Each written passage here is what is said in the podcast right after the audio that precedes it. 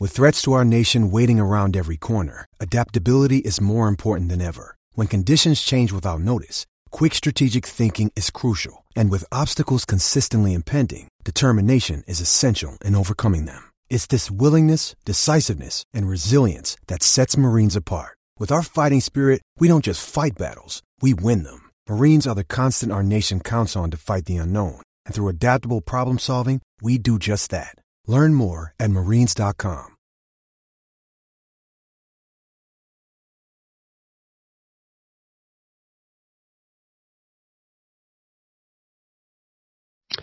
Dani, ma quindi adesso l'Italia è obbligata a vincerlo questo europeo eroico? Diciamo che adesso sarebbe meglio per tutti se l'Italia lo vincesse anche perché abbiamo fatto veramente un percorso che ci chiede di finirlo bene, dai, diciamo così.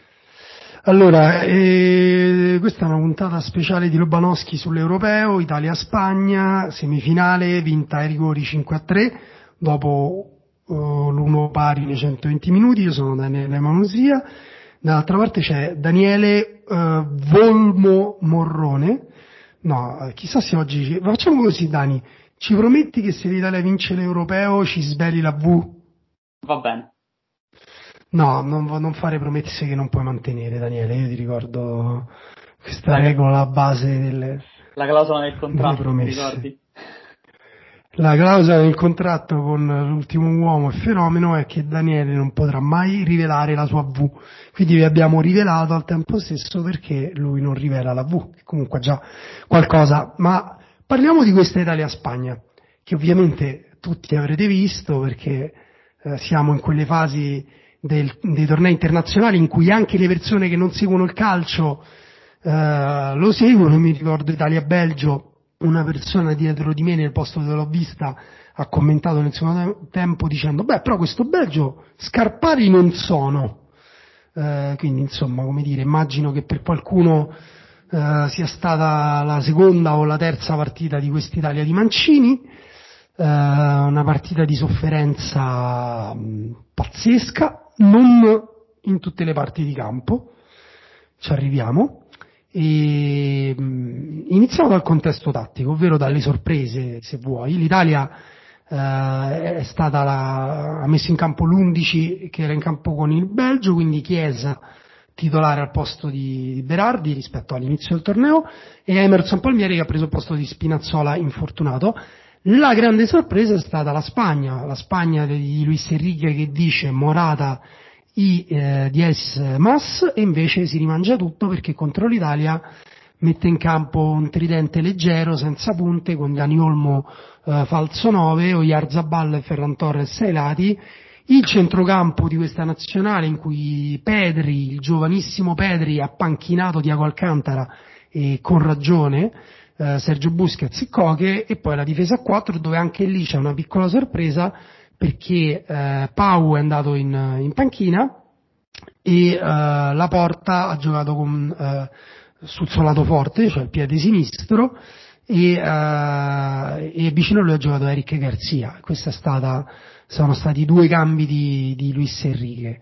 Uh, lui dopo ha detto che, insomma, dopo aver visto l'Italia con il Belgio, come avevano gestito Bonucci e Chiellini Morata, ha detto proviamo magari qualcosa di diverso. Sì, Lukaku. Uh, sì, scusa, perché che ho detto io? Morata. Morata, no, Morata invece poi è entrato nel secondo tempo e non è stato così facile da gestire come ci si sarebbe pensati perché um, Chiellini aveva detto tempo fa, anzi no, Morata aveva detto che giocare contro Chiellini era come essere chiusi in una gabbia con un gorilla Invece Morata ha segnato il gol dell'uno pari, dopo che l'Italia era andata in vantaggio con un contropiede nel secondo tempo e bel gol di Chiesa, questo è effettivamente un contropiede.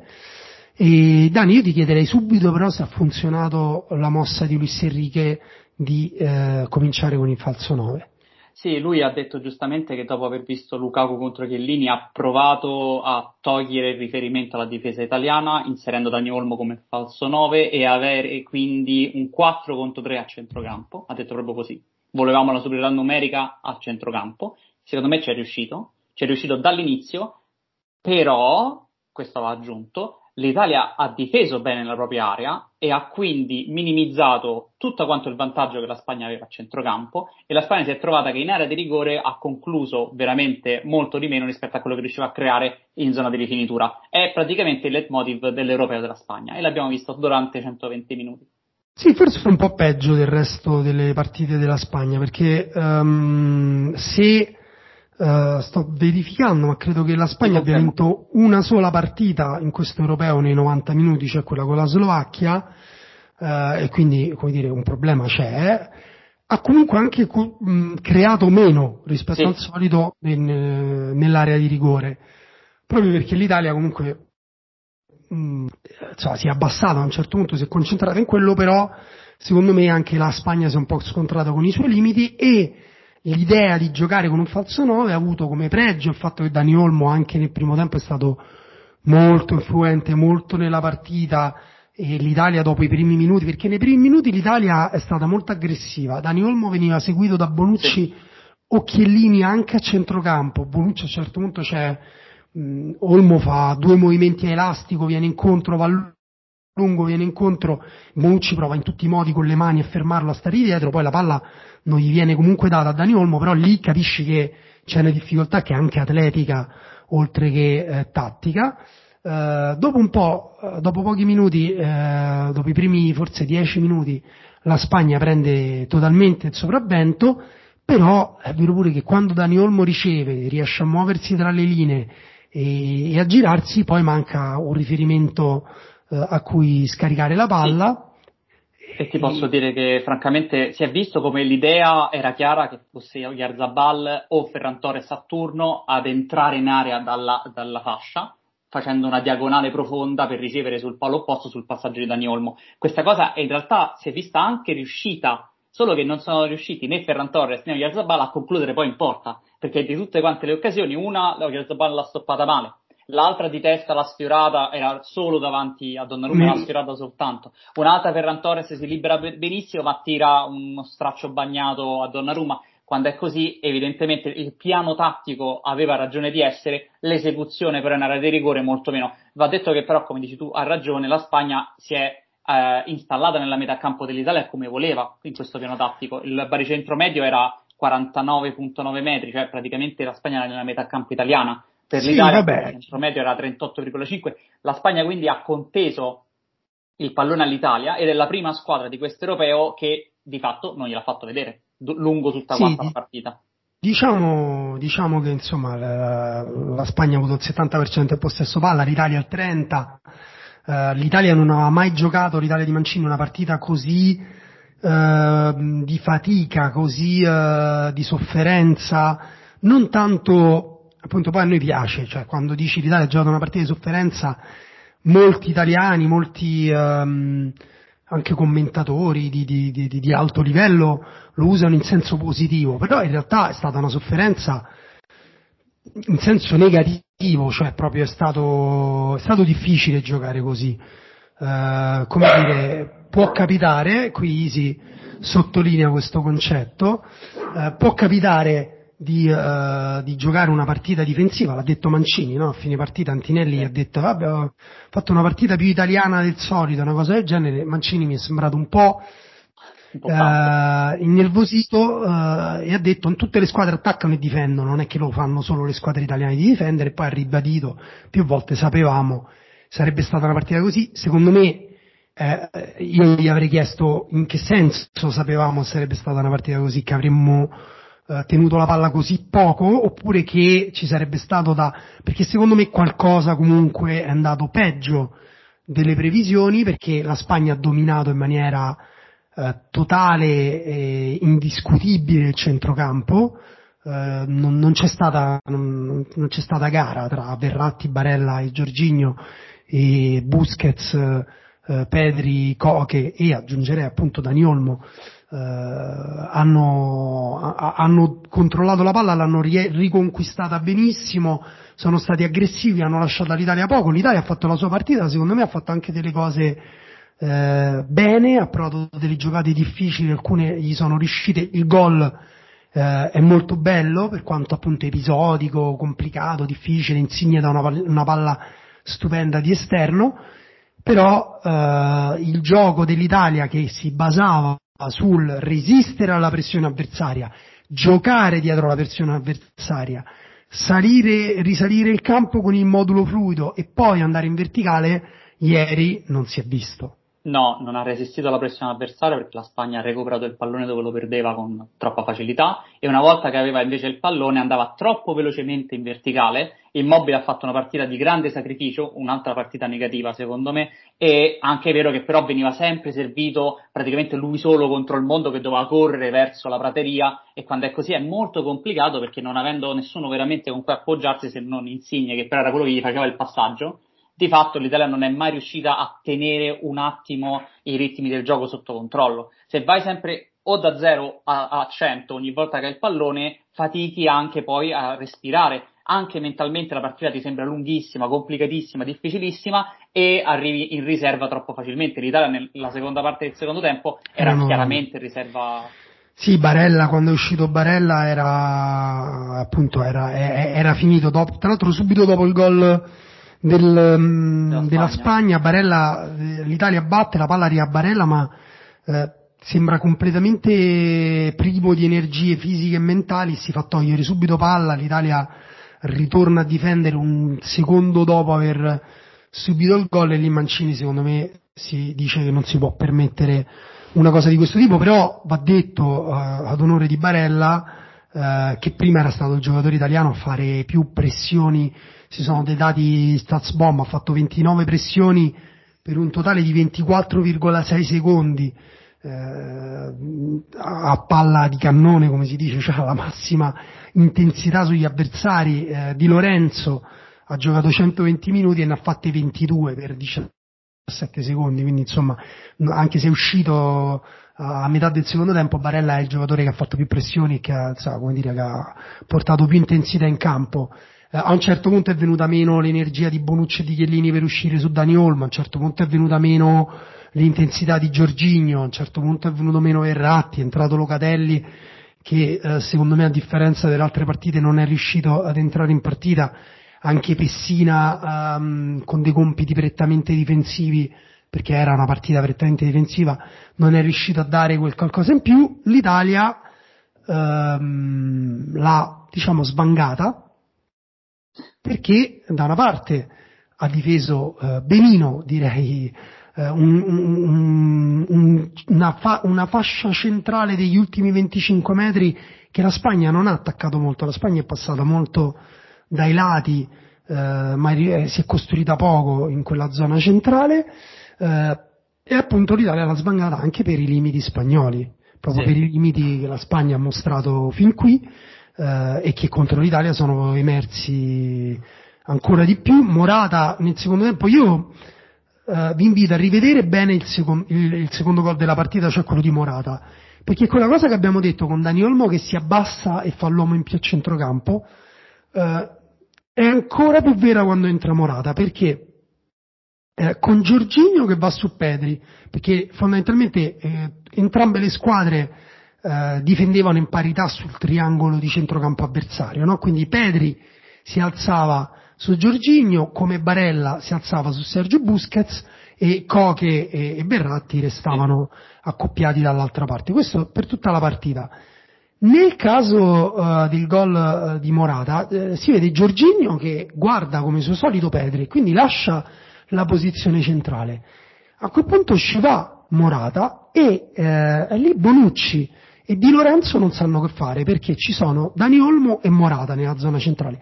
Se escono tutti e due lasciano un buco sul centrodestra eh, grande, forse mancano anche un po' le energie, quindi Morata riceve centralmente, eh, scarica su Dani Olmo e Dani Olmo, eh, come dire, la ridà. La ridà a Morata in profondità e non c'è e non c'è niente da fare. Però appunto è la, la, l'azione, sì, poi lì secondo me c'è anche un piccolo errore, una sbavatura, io non, non è per difendere Chiellini, però non do mai colpe ai, ai, difensori quando gli attaccanti fanno le cose fatte bene. In questo caso il triangolo Morata da Olmo è eseguito alla perfezione, però Chiellini esce proprio al momento sbagliato, esce al momento per farsi mettere in mezzo, al momento giusto per farsi mettere in mezzo, Bonucci si fa trovare quando la palla arriva su Dani Olmo addirittura di spalle. Sì, mette Dani la Olmo. tutta storta che in realtà aiuta Dani Olmo perché può direzionare il passaggio. Sì, quindi insomma, uh, però quello è, è, rappresentativo secondo me di una difficoltà uh, grande e, um, di, tutta, di, tutta, l'Italia in quel momento. Sì, uh, possiamo dire di... che il cambio di Morata arriva subito dopo il gol dell'Italia, perché il gol dell'Italia, come abbiamo detto, è un contropiede eseguito perfettamente da Donnarumma che dà a Insigne che la passa a Immobile, il cui rimpallo finisce su Chiesa e Chiesa segna un gol, forse mezzo tiragira però comunque un bellissimo gol. E il cambio arriva subito, lì in realtà hai detto bene, la Spagna ha avuto più vantaggi rispetto a come si trovava prima in area di rigore perché Morata riusciva a portare molte più indecisioni nei centrali. Va detto anche che il gol arriva perché la lettura di Laporte, il centrale di sinistra, perfetta sul passaggio su Morata perché glielo dà al tempo giusto, preciso quando Morata è libero e dopodiché la Spagna continua su questa linea, ma non è che va a creare ancora grandi occasioni da gol. La Spagna conclude con 1.8 XG su 120 minuti, che in realtà molto meno, è quasi la metà, se non sbaglio, rispetto a quanto aveva fatto contro la Svizzera, e non è in linea con il suo europeo, quindi ha effettivamente creato meno. È già una squadra che segna poco rispetto a quanto crea. Creando anche di meno si è, ha, ha dovuto quindi a quel punto avere troppa, troppa, fortuna e non gli è riuscita. La Spagna ha avuto però comunque il doppio della Grecia. Sì, sì, sì, aspetta, però è esatto, e tra l'altro non vorrei che, eh, cioè la Spagna ha dei limiti, come tutte le squadre nazionali eh, hanno, possono avere dei limiti, non è neanche la Spagna del 2012, ma ha fatto una partita eccezionale, incredibile, la sua migliore dell'europeo. Sì, sono d'accordo. Uh, Marca oggi uh, ha pubblicato Acaba come uh, trionfador su Triunfador su Luis Enrique. cioè se ne va come un trionfatore. Beh, Luis Enrique ha, ha, effettivamente ba- vinto la battaglia tattica nei confronti di Mancini perché i cambi di Mancini per provare a rispondere alla presenza di Morata e alla presenza di Rodri per Coca a centrocampo, che è un altro cambio che in realtà ha funzionato molto per solidificare il centro del campo spagnolo, sono stati Pessina per Verratti, Toloi per Emerson. Emerson spero che sia uscito perché non stava al 100% fisicamente, perché era stanco, perché altrimenti non si spiega. L'Italia a quel punto è completamente deragliata, non è più riuscita a creare veramente occasioni da gol. L'entrata di Belotti al posto di Insigne, che era a quel punto un falso 9, è completamente tolto di mezzo l'Italia dal punto di vista offensivo. Non ha più creato nulla dal punto di vista offensivo, neanche i contropiedi è riuscito a fare. Però va detto che ha tenuto lungo tutti quanti anche i tempi di recupero e sono arrivati ai rigori. Da questo punto di vista, però, Luis Enrico possiamo dire che ha vinto la battaglia tattica nei confronti di Mancini. Sì, ma al di là della battaglia tattica, insomma, a parte che eh, ci, pensavo stamattina, no? uno può non dare significato a, a, alla battaglia tattica e dire l'importante è vincere, col possesso palla non va da nessuna parte e tutte quelle cose che si dicono di solito, no? poi soprattutto quando si tratta di Spagna. Allora, per me va detto chiaramente che la Spagna non è che ha vinto la battaglia tattica, nel senso che in teoria eh, possiamo dire che la Spagna, no, la Spagna nel 90% dei casi vince anche la partita. Ok? L'Italia ha, è stata bravissima, è andata oltre le proprie possibilità nel trovare il primo gol, ehm, è stata brava ma anche fortunata a prendere solo un gol, abbiamo nominato eh, le occasioni che ha, che, che ha, subito, ma insomma eh, ne avrebbe potute subire di più se eh, anche se la Spagna avesse fatto leggermente meglio, ma poco meglio, non è che doveva fare tanto meglio. E, e comunque poi appunto uno può dire va bene però mh, essendo un torneo uno può anche giocarsela per arrivare supplementari, per cercare l'occasione, per andare ai rigori eccetera eccetera. Eh, benissimo però poi va anche oggettivamente riconosciuto eh, il contesto eh, tattico totalmente a favore della squadra avversaria, il contesto tecnico che parla di una superiorità eh, senza dubbio, senza nessuna possibilità di discussione eh, da parte dei giocatori spagnoli, della scuola calcistica spagnola. Eh, noi eh, siamo cresciuti tantissimo rispetto agli ultimi anni, ma abbiamo ancora alcuni buchi, tanto per cominciare eh, il centravanti perché purtroppo dopo la brutta partita con il Belgio Immobile ancora una volta è stato fuori contesto. Mm, Non so se Dani se sei d'accordo, se Al vuoi dire. 100% ti dico di più, anche Belotti è stato fuori contesto, è stato meglio a quel punto Insigne per quanto non abbia fatto in realtà molto, ma sai gli appoggi, spalle alla porta, almeno Insigne te li riesce a dare, ma questa era la partita di Raspadori. Sembra assurdo da dire anche perché ha 21 anni, ma Raspadori ha come caratteristiche proprio tecniche il fatto di venire a giocare il pallone, associarsi con i compagni d'attacco e questa partita richiedeva questo e non è stato messo in campo, ha fatto veramente una gita perché forse troppo giovane, ritenuto troppo giovane, però è veramente un peccato perché stai eh, in realtà giocando con un attacco che è meno forte rispetto a quello che potrebbe essere e soprattutto non è quello che ti chiedeva la partita in questo caso.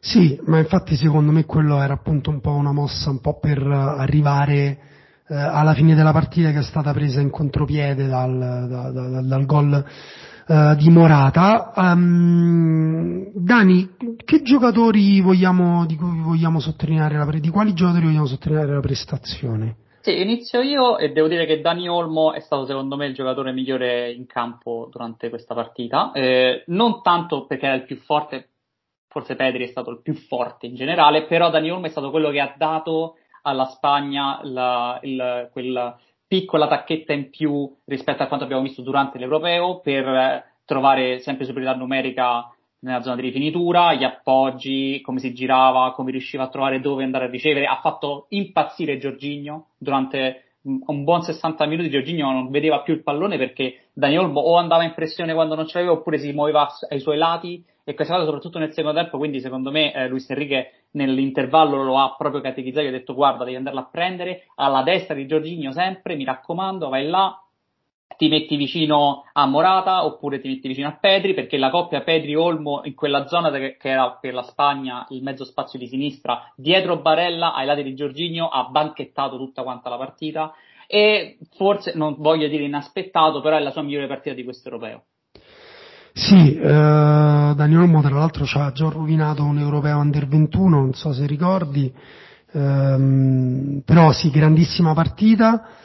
E non, non so beh, io, io so, cioè, mh, sto pensando se sottolineare la partita di un giocatore italiano, però abbiamo veramente fatto poco con la palla. Eh, va sottolineata forse la partita di Donnarumma.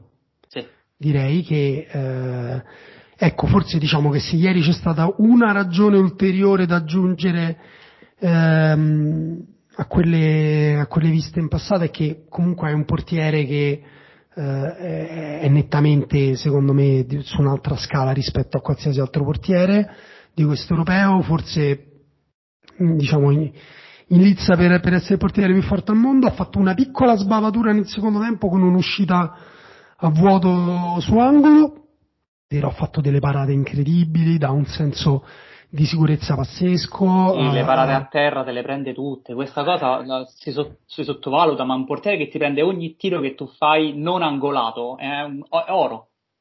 Sì, il rigore, eh, anche ai rigori, vai a giocare ai rigori, hai la tranquillità di avere un portiere che in media para un rigore su tre e che poi ne ha parati due su quattro. Eh, o forse il primo l'ha no, tirato no, alto. tirato alto, alto. Vabbè, non, vabbè, comunque insomma la, la, ne ha parato uno su tre che sono arrivati in porta allora.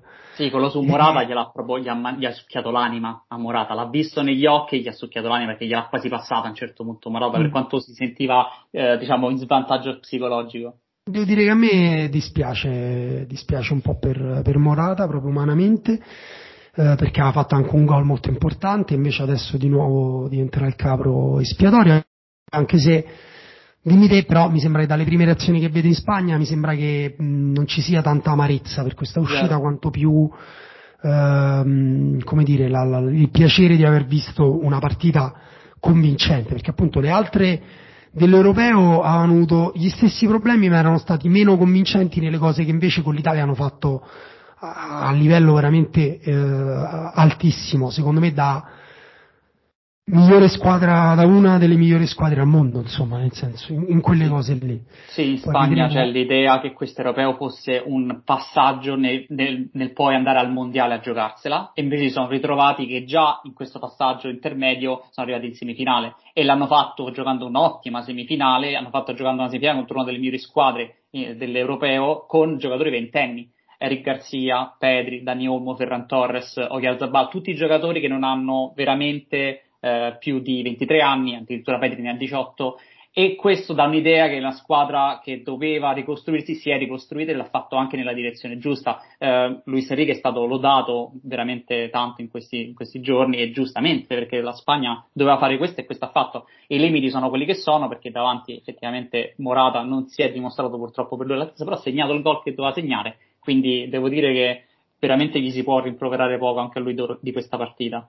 Sì, sì, infatti, quindi diciamo è, è mm, un passaggio per il mondiale dell'anno prossimo, uh, vedremo se riusciranno a sostituire, uh, come dire, a rimpiazzare Morata magari con qualcuno di più, di più affidabile, soprattutto da un punto di vista psicologico, perché per me, ad esempio, quando ho visto che Morata è andato a tirare il quarto rigore, che diciamo, quando fai la lista dal terzo, cioè sono tutti importanti, no? Però il quarto e il quinto possono essere sì. decisivi.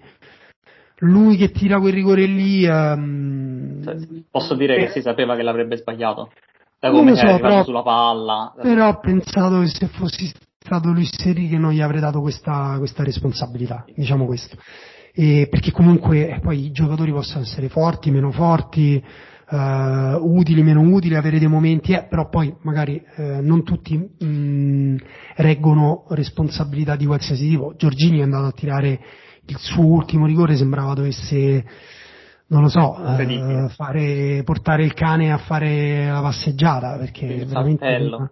sì, poi quando, quando Unai Simon ha messo il, um, ha messo il ginocchio a terra lui, lui, ha messo la palla nell'altro angolo con una semplicità pazzesca. Uh, va bene, abbiamo parlato poco dei cambi della Spagna, che poi ha messo anche Diago Alcantara, che secondo me ha sbagliato quasi tutto, ha provato, non so perché, ha provato ad allungare il gioco della Spagna con dei lanci lunghi. Posso dirlo, imbarazzanti minuti di Diago Alcantara in campo.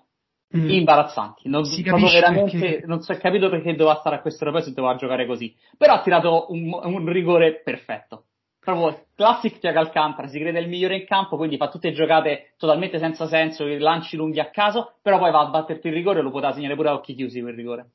Sì, tra l'altro io appunto avrei voluto invece sottolineare, cioè ho sottolineato la partita di Donnarumma, però secondo me c'era da sottolineare la partita di quello che ha giocato l'Europeo al posto di Alcantara, che è Pedri, che anche ieri ha fatto una partita incredibile, l'assist per Oyarzabal che poi eh, non voglio dire sbaglia il controllo di sinistra perché comunque la palla, sì. la palla, era bella però era leggermente dietro e lui avrebbe dovuto fare una cosa molto difficile anche Ferran Torres ha fatto una partita eh, da un punto di vista di atletico e tecnico quando è stato chiamato eh, in gioco eccezionale però, però, appunto la Spagna è, è uscita per, per, per, per, i suoi limiti e per la partita eh, difensiva dell'Italia che comunque è riuscita a, a condurre la, eh, come dire, la partita ai rigori perché poi a un certo punto o, o, and- o la vinciamo ai rigori oppure non c'era altra possibilità no? dopo il pareggio di Morata è diventato Vai. evidente questo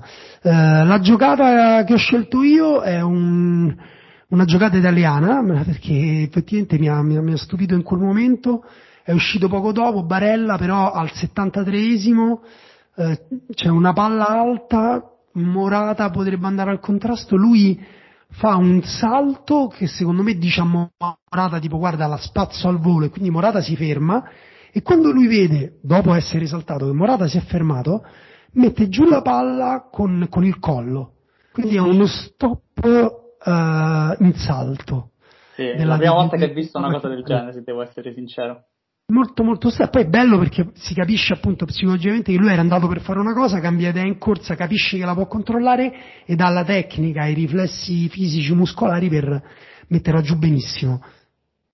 Sì, io invece vado sempre con una giocata italiana. Uh, devo dire che tra gli spagnoli Pedri ne ha fatte tantissime, molto bella quella di Ferran Torres che fa una finta su Giorginio in cui si porta la palla indietro e poi con un tocco se la davanti e poi va a tirare, tiro viene sì. male, molto bella. Però... Si porta, la, si, porta la, palla indietro continuando a correre sì, in avanti, è quella la cosa eccezionale.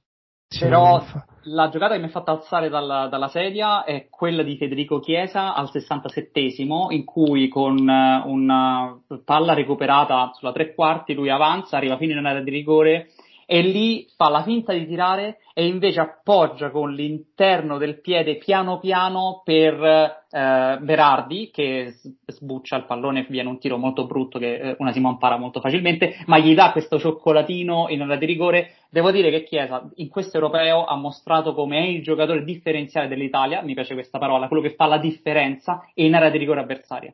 Le sue sì. giocate lì, che era uno dei suoi punti deboli quando era alla Fiorentina, con il suo percorso alla Juventus e adesso anche con l'Italia ha mostrato come in area di rigore ha paradossalmente lucidità nel caos, cioè lui crea da solo caos perché pure lì sembrava che tirasse, si è girato e poi in realtà ne esce fuori un passaggio perfetto, calibrato che poteva metterla uguale veramente eh, un grandissimo attaccante, sembrava un passaggio di Del Piero e invece l'ha fatto eh, Federico Chiesa.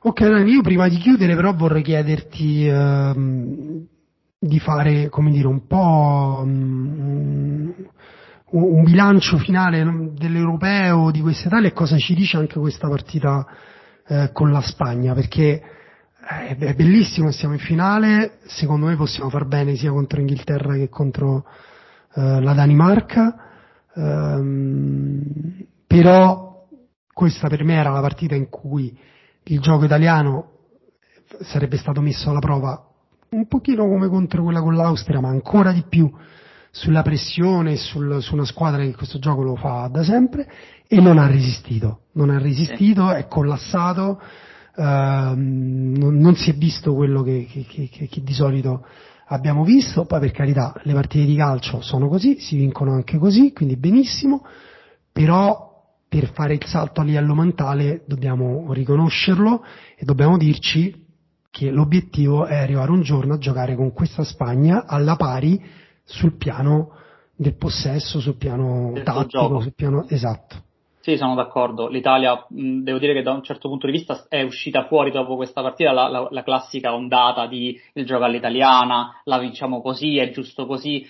Purtroppo non sono d'accordo perché questo ha dimostrato come poi nel momento decisivo hai un po' o, o, non sei stato in grado, o hai un po' mollato il piede dall'acceleratore del, della tua idea di gioco con cui eri arrivato a questo europeo, con cui avevi giocato tutte quante le partite dell'europeo, con cui ti eri preparato, che ti faceva forza, cioè il sistema dell'Italia era la sua stessa forza, l'avevamo detto, perché non aveva grandi stelle, e qui è collassato. Eh, è bastato comunque perché ha resistito grazie alla grande difesa, ok, però preferirei vedere in finale un, uh, uno sforzo maggiore nel cercare di mantenere l'identità tattica di questa squadra, perché no, diciamo, veramente un peccato. Diciamo oltretutto cioè, eh, due cose. La prima è che um, è collassato anche per, cioè soprattutto direi per merito della Spagna. Assolutamente sì, non sto eh, togliendo assolutamente niente. Bisogna, no, no, ma bisogna, nel senso, bisogna riconoscere eh, la, la, mediocrità, diciamo, relativa a qualcosa, no? Nel senso, ieri siamo stati mediocri in relazione a una squadra sublime che ha fatto una partita uh, sublime. Um, l'altra cosa è come si cresce mentalmente come, eh.